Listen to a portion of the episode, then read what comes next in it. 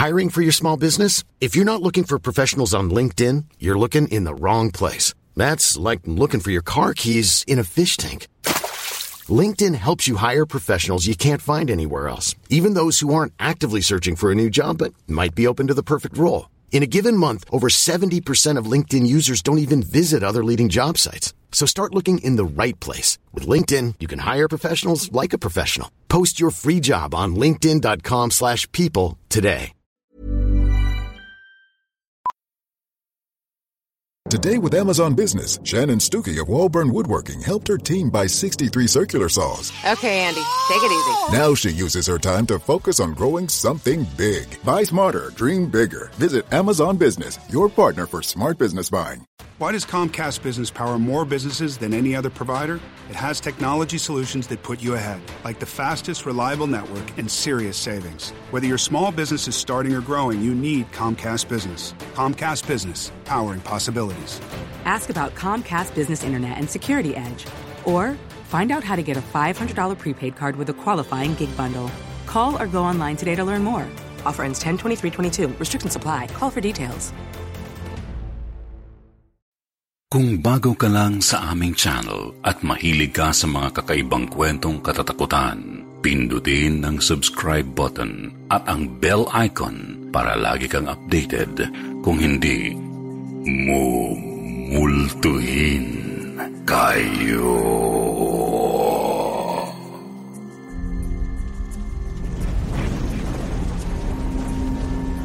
Kwentong takip silim.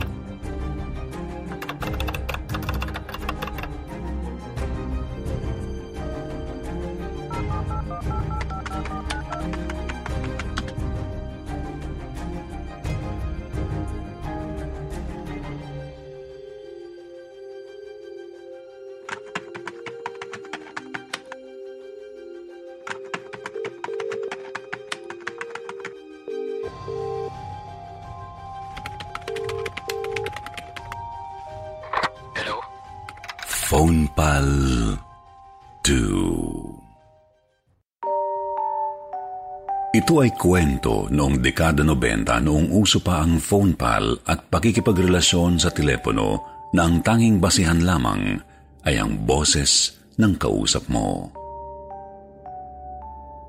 Maingat na inilapat ni Dennis ang kanyang tenga sa pinto ng kwarto nilang mag-asawa. Nagantay, nakinig, at nagsalubong ang kanyang mga kilay sa mga narinig.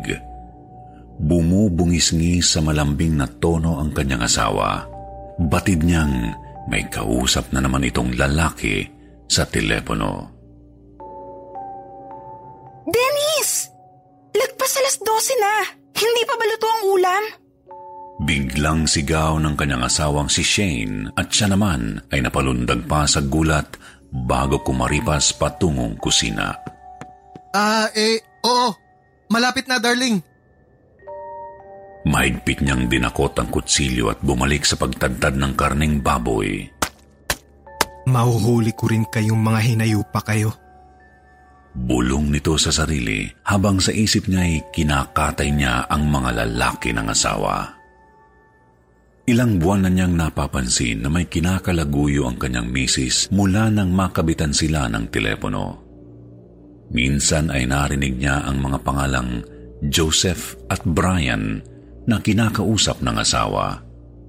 Ngunit hindi niya kayang kumprontahin si Shane sa takot na baka magalit ang asawa at inilalabas na lamang ang sama ng loob sa mga gawaing bahay na utos sa kanya ng misis. Sa madaling salita, si Dennis ay masasabing underdesaya sa babaeng labin limang taon na niyang kasama. Takot siyang nakakagalitan ng misis at anumang utos nito ay agad niyang sinusunod. Muli na namang nabatukan si Dennis. Ano ba tong ulam? Mukhang bopis pero lasang minudo. Ba't ganito ginawa mo sa karne? Durog na durog. Nakakawala ng gana. Masungit na puna ni Shane. Napapahiyang ngumiti-ngiti lamang si Dennis at nagsalok ng tubig sa baso ng asawa. Pagdating ng gabi ay mayroong sinabi si Shane na kanyang ikinabahala. Aalis ako ah. Sa labas na ako magdi-dinner. Kasama ko ang mga kaibigan ko. Habang nagsasapatos ay paalam ng misis sa kanya. Ah, uh, teka. Mag-iingat ka. May balitang gumagalang rapist sa labas. Tanging naging tugon ni Dennis at hindi na nakabuelo pa kahit gusto niyang pigilan sana ang asawa dahil alam nitong makikipagkita na naman iyon sa lalaki. Maya-maya ay nagtungo si Dennis sa kanilang kwarto at kinuha ang makapal na white pages sa tabi ng telepono. Binuklat iyon ng mabilis at napansin ang mga numerong may markang bilog gamit ang panulat. Tinawagan niya isa-isa ang mga numero at sa tuwing boses ng lalaki ang sasagot sa kabilang linya, ay tahimik niyang pinakikinggan iyon hanggang siya'y babaan. Dahan-dahan siyang naglakad papunta sa kanilang kama. Tumapat siya sa unan na madalas gamitin ni Shane. Niyakap yun at sininghot-singhot ang bakas ng amoy ng asawa.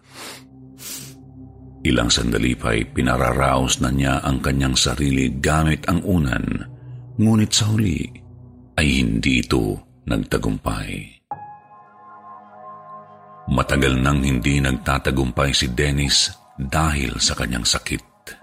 Ilang buwan pagkatapos ng kanilang kasal ay sinuri siya ng doktor na mayroon siyang erectile dysfunction sa di malamang dahilan kung saan ay hindi niya magamit ang kanyang pagkalalaki sa pakikipagtalik. Kung kaya't dahan-dahan siyang nawalan ng kumpiyansa sa sarili dahil hindi niya kayang pasayahin ang kanyang kabiyak sa sexual nitong pangangailangan. Kaya ngayong tumanda na sila sa edad na 45 at harap-harapan ng binabastos ni Shane ay hindi nito magawang magreklamo. Alas 10 na ng gabi ay wala pa rin si Shane, kaya nagpunta na lamang siya sa beer house. Doon ay sinaid niya hanggang huling patak ang mga bote ng beer hanggang siya'y malasing. Wala sa sariling nagsisigaw mag-isa ang lasing at pinagmumura ang asawa at mga lalaki nito sa tindi ng sama ng loob. Akmang aalis na si Dennis nang biglang natisod at nasumsum siya sa ilalim ng kabilang mesa. Gumewang-gewang siyang tumayo at naupo sandali sa upuan. Sorry, Brad. Kasalanan to lahat ng misis ko kaya ako nagkakaganito. Sabi niya sa lalaking nakaupo sa mesang iyon. Misis mo ba yung kanina mo pa minumura? Gusto mo, tudasin ko na. Mura lang. Kill now, pay later kung gusto mo. Tumugon naman ang lalaki. Okay ka. Sige, ikaw nang bahala sa kanila. Sumagot naman ang lasing at tumawa-tawa pa sa biro ng lalaki. Kahit bayaran pa kita, Brad. Dagdag pa dito. Muli pang dumaldal si Denny sa lalaking nakinig naman sa kanya at kung ano-ano na ang naikwento tungkol sa pribadong buhay nilang mag-asawa. Maski litrato ni Shane ay pinakita rin ito at kahit papati ang sakit nito ay naikwento na rin niya dala ng kalasingan. Kinabukasan ay galit na galit ang misis niya dahil hapon na siya nagising. Nakita niyang nakapangalis muli si Shane at bago pa niya mapigilan umalis ang asawa, ay kaliwat ka ng sampal sa mukha ang natanggap niya rito dahil nasukahan pala niya ang kanilang kama sa kalasingan. Maglinis ka ng bahay. Ang baho-baho mo. Pag uwi ko, siguraduhin mong nalabhan mo na yung kumot na nasukahan mo. Sabi pa ng babae pagalis. Muli ay mag-isa na naman si Dennis at maya-maya lamang ay nagring ang telepono. Hello? Sagot niya, ngunit tahimik ang kabilang linya. Dinig lamang niya ang paghinga ng tao sa telepono na parang nakikiramdam. Kumulo ang dugo ni Dennis. Sino to? Sumagot ka! Paulit-ulit niyang tanong hanggang sa tumugon ang kabilang linya. Si Joseph. Ato si Shane? Mabilis na sumagot si Dennis. Bakit mo hinahanap ang asawa ko? Pagkatapos niyang sabihin iyon ay binagsakan siya ng telepono. Tila ba ang nagsisimulang umapaw na galit ni Dennis ang mag-aalis ng kanyang pagka-underdesaya dahil nais niyang sundan at kumprontahin ang misis. Hinanap niya ang kanyang wallet kung nasaan ang kanyang lisensya sa pagmamaneho, ngunit hindi niya makita iyon kahit saan. Stupida kang babae ka! Dinala mo pa ang wallet ko! Pati perang pinaghirapan ko sa trabaho ay gagamitin mo sa mga lalaki mo! Sinigaw nito at nagwala sa loob ng kwarto. Pinagsasapak niya ang pader at kama hanggang sa makita niya ang isang bag sa ilalim ng higaan. Nagtaka siya kung kaninong bag ngunit sa likod ng kanyang isip ay unti-unti niyang naalala na ibinigay yon ng lalaki sa kanya kagabi sa beer house na hindi na niya maalala kung bakit. Binuksan niya ang bag at nanlaki ang mga mata sa nakita. Baril? Dinukot niya ang baril at nanggagalaiting itinutok sa unan ng asawa. Wala ka na talagang respeto sa akin! Nanlilisik ang mga mata at mahigpit na kagat ang mga ngipin sa galit. Mabilis siyang lumabas upang sundan ang asawa gamit ang kanyang sasakyan hanggang sa matagpuan niya si Shane na kabababa lamang ng taxi di kalayuan sa kanilang bahay. Sandaling nagmasid si Dennis na parabang pinanghinaan ng kalooban nang masilayan muli ang asawa. Naduduwag siyang harapin ang misis. Ngunit ilang minuto pang lumipas ay halos masiraan siya ng ulo dahil ang sumalubong sa kanyang asawa ay ang lalaking nakausap niya sa beer house na ngayon ay napagtuunan na ng kanyang umaapaw na galit. Lumabas siya ng sasakyan dala ang baril na nakasukbit sa kanyang bewang. Papatayin niya ang lalaki. Dahan-dahan siyang naglakad nanginginig ang kanyang kalamnan sa pinaghalong kaba, selos at galit. Nagtungo ang kanyang asawa at ang lalaking kasama nito sa parteng masukal ng parke hanggang sa nawala ang kanyang pa- How would you like to look five years younger? In a clinical study, people that had volume added with Juvederm Voluma XC in the cheeks perceived themselves as looking five years younger at six months after treatment. Look younger, feel like you. Add volume for lift and contour in the cheeks with Juvederm Voluma XC. Reverse signs of aging by adding volume to smooth laugh lines with Juvederm Volure XC. For important safety information and to find a licensed specialist, visit juvederm.com. That's J U V E D E R M.com. Not for people with severe allergic reactions, allergies to lidocaine, or the proteins used in Juvederm. Common side effects include injection site redness, swelling, pain, tenderness, firmness, lumps, bumps, bruising, discoloration, or itching. There's a risk of unintentional injection into a blood vessel, which can cause vision abnormalities, blindness, stroke, temporary scabs, or scarring. Talk to a licensed specialist to find out if it's right for you. There's never been a faster or easier way to start your weight loss journey than with PlushCare. PlushCare accepts most insurance plans and gives you online access to board-certified physicians who can prescribe FDA-approved weight loss medications like Wigovi and Zepbound for those who qualify. Take charge of your health and speak with a board-certified physician about a weight loss plan that's right for you. Get started today at plushcare.com slash weight loss. That's plushcare.com slash weight loss. plushcare.com slash weight loss. Tingin sa kanila. Maingat siyang sumunod sa masukal na lugar, subalit hindi niya sila mahanap. Maya-maya lamang ay nakarinig siya ng mga halinghing na mabilis niyang sinundan. Alam niya ang tinig na iyon ay galing kay Shane. Ilang saglit lang ay nanlamig ang kanyang buong katawan sa natagpuan. Huling-huli niya ang kanyang asawang nakasubo sa pagkalalaki ng kasama. Mabilis niyang dinukot ang baril at itinutok sa lalaki. Mga hayop kayo! Anong ginagawa niyo?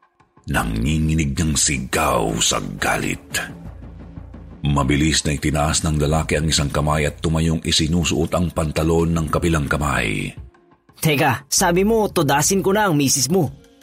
Bakas ang pagkalito sa mukha ni Dennis. Pilit niyang inaalala ang usapan nila kagabi sa beer house. Anong ibig mong sabihin? Ikaw ba ang Joseph na tumawag kanina sa bahay? Nagugulumihan ang tanong ni Dennis habang nakatutok pa rin ang baril sa lalaki. Bugok, 15 mil, nakalimutan mo? Tomas ang pangalan ko at binigay mo pa nga ang buong wallet mo sa akin bilang kabayaran para dispatchahin ko ang misis mo. Sa sinabing iyon ng lalaki ay sumabat si Shane. Sabi mo kanina ikaw si Brian. Anong sinasabi niyong tudasin?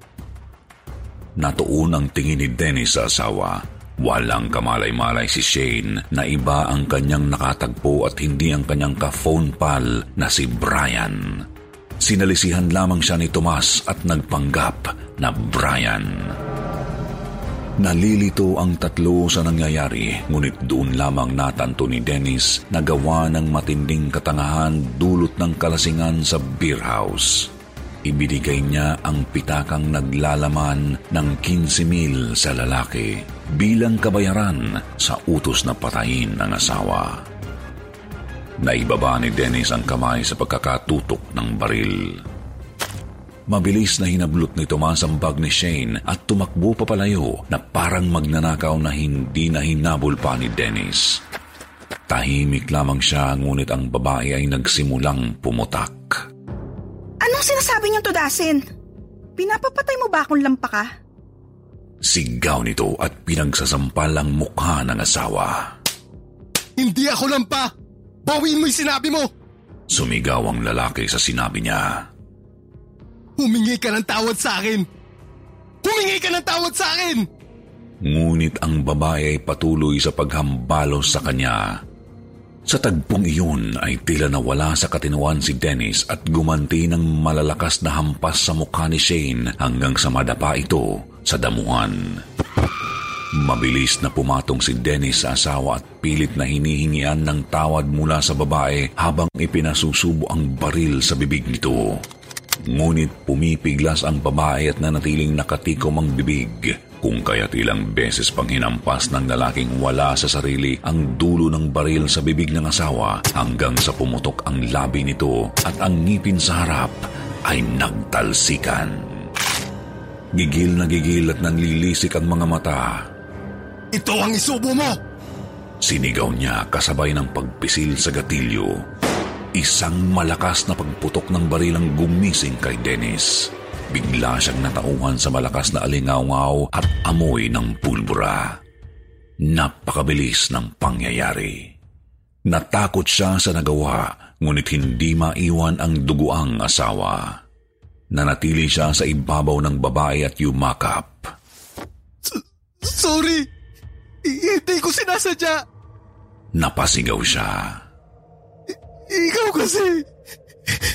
Bakit mo ako niloko? Kasalanan mo kaya ako nagawa to.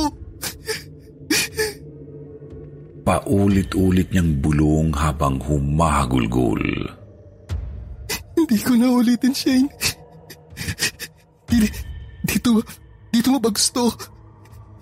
Dito, hindi mo kasi sinasabi sa akin kagad eh. dito ba? Dito? Muling nagsalita ang lalaking nasiraan ng bait at hinubaran ang asawang walang buhay. Doon ay ginawa niya ang mga kahalayan gamit ang baril.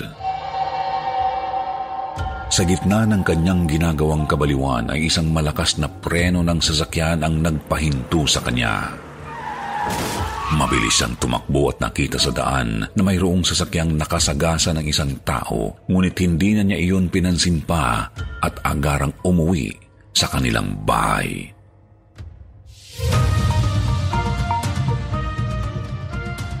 Nagbambagang balita, ang kilalang wanted, dead or alive na kriminal ay nasa gasaan. Kung sino man ang nakakita sa insidenteng iyon ay agad na ipagbigay alam sa kapulisan. 30 mil ang nagaantay na pabuya para sa nakasagasa. Nahinto si Dennis sa kanyang ginagawa at nagtungo sa harapan ng telebisyon nang marinig ang balitang iyon. Tahimik at nanlulumo ang mga mata, ngunit sa likod nun, ay natutuwa siyang makita sa telebisyon ang larawan ng nasabing kriminal. Ligtas na si Dennis sa krimeng ginawa sa asawa dahil si Tomas pala ang nasa balita na sinasabi rin nilang pumaslang kay Shane kung kaya't masaya siyang ipagpapatuloy ang kanyang ginagawa. Humingi ka ng tawad sa akin Sambit ito habang sa mga kamay ay mahigpit na hawak ang kordon ng telepono. Sa kanyang tabi ay isang babaeng nakahilata sa kama. Gamit ang lumang damit ng asawa niyang si Shane na kanyang sapilitang ipinasuot sa babae. Patawad! Patawad! Sambit ng babaeng umiiyak at ang lalaki naman ay naluha sa tuwa sa narinig. Salamat, Shane. Yan lang naman ang gusto ko eh, na humingi ka ng tawad. Pinapatawad na kita. Saad ni Dennis habang mahigpit na pinipilipit ang kordon ng telepono sa leeg ng babae hanggang sa maubusan ito ng hininga. Tila hindi sapat kay Dennis ang pagkamatay ni Shane at dahil sa narinig niyang salitang patawad mula sa babaeng pinagpanggap niyang kanyang asawa, ay gumagaan ang kalooban nito. Kaya naman ay uulitin niya ang kanyang ginawa at bukas na bukas din ay maghahanap ulit ito ng bagong ka-phone pal. Hello? Pwede bang makipag-phone pal? Ah, eh, tumawag lang po ako para mag-shoutout. Okay lang po ba?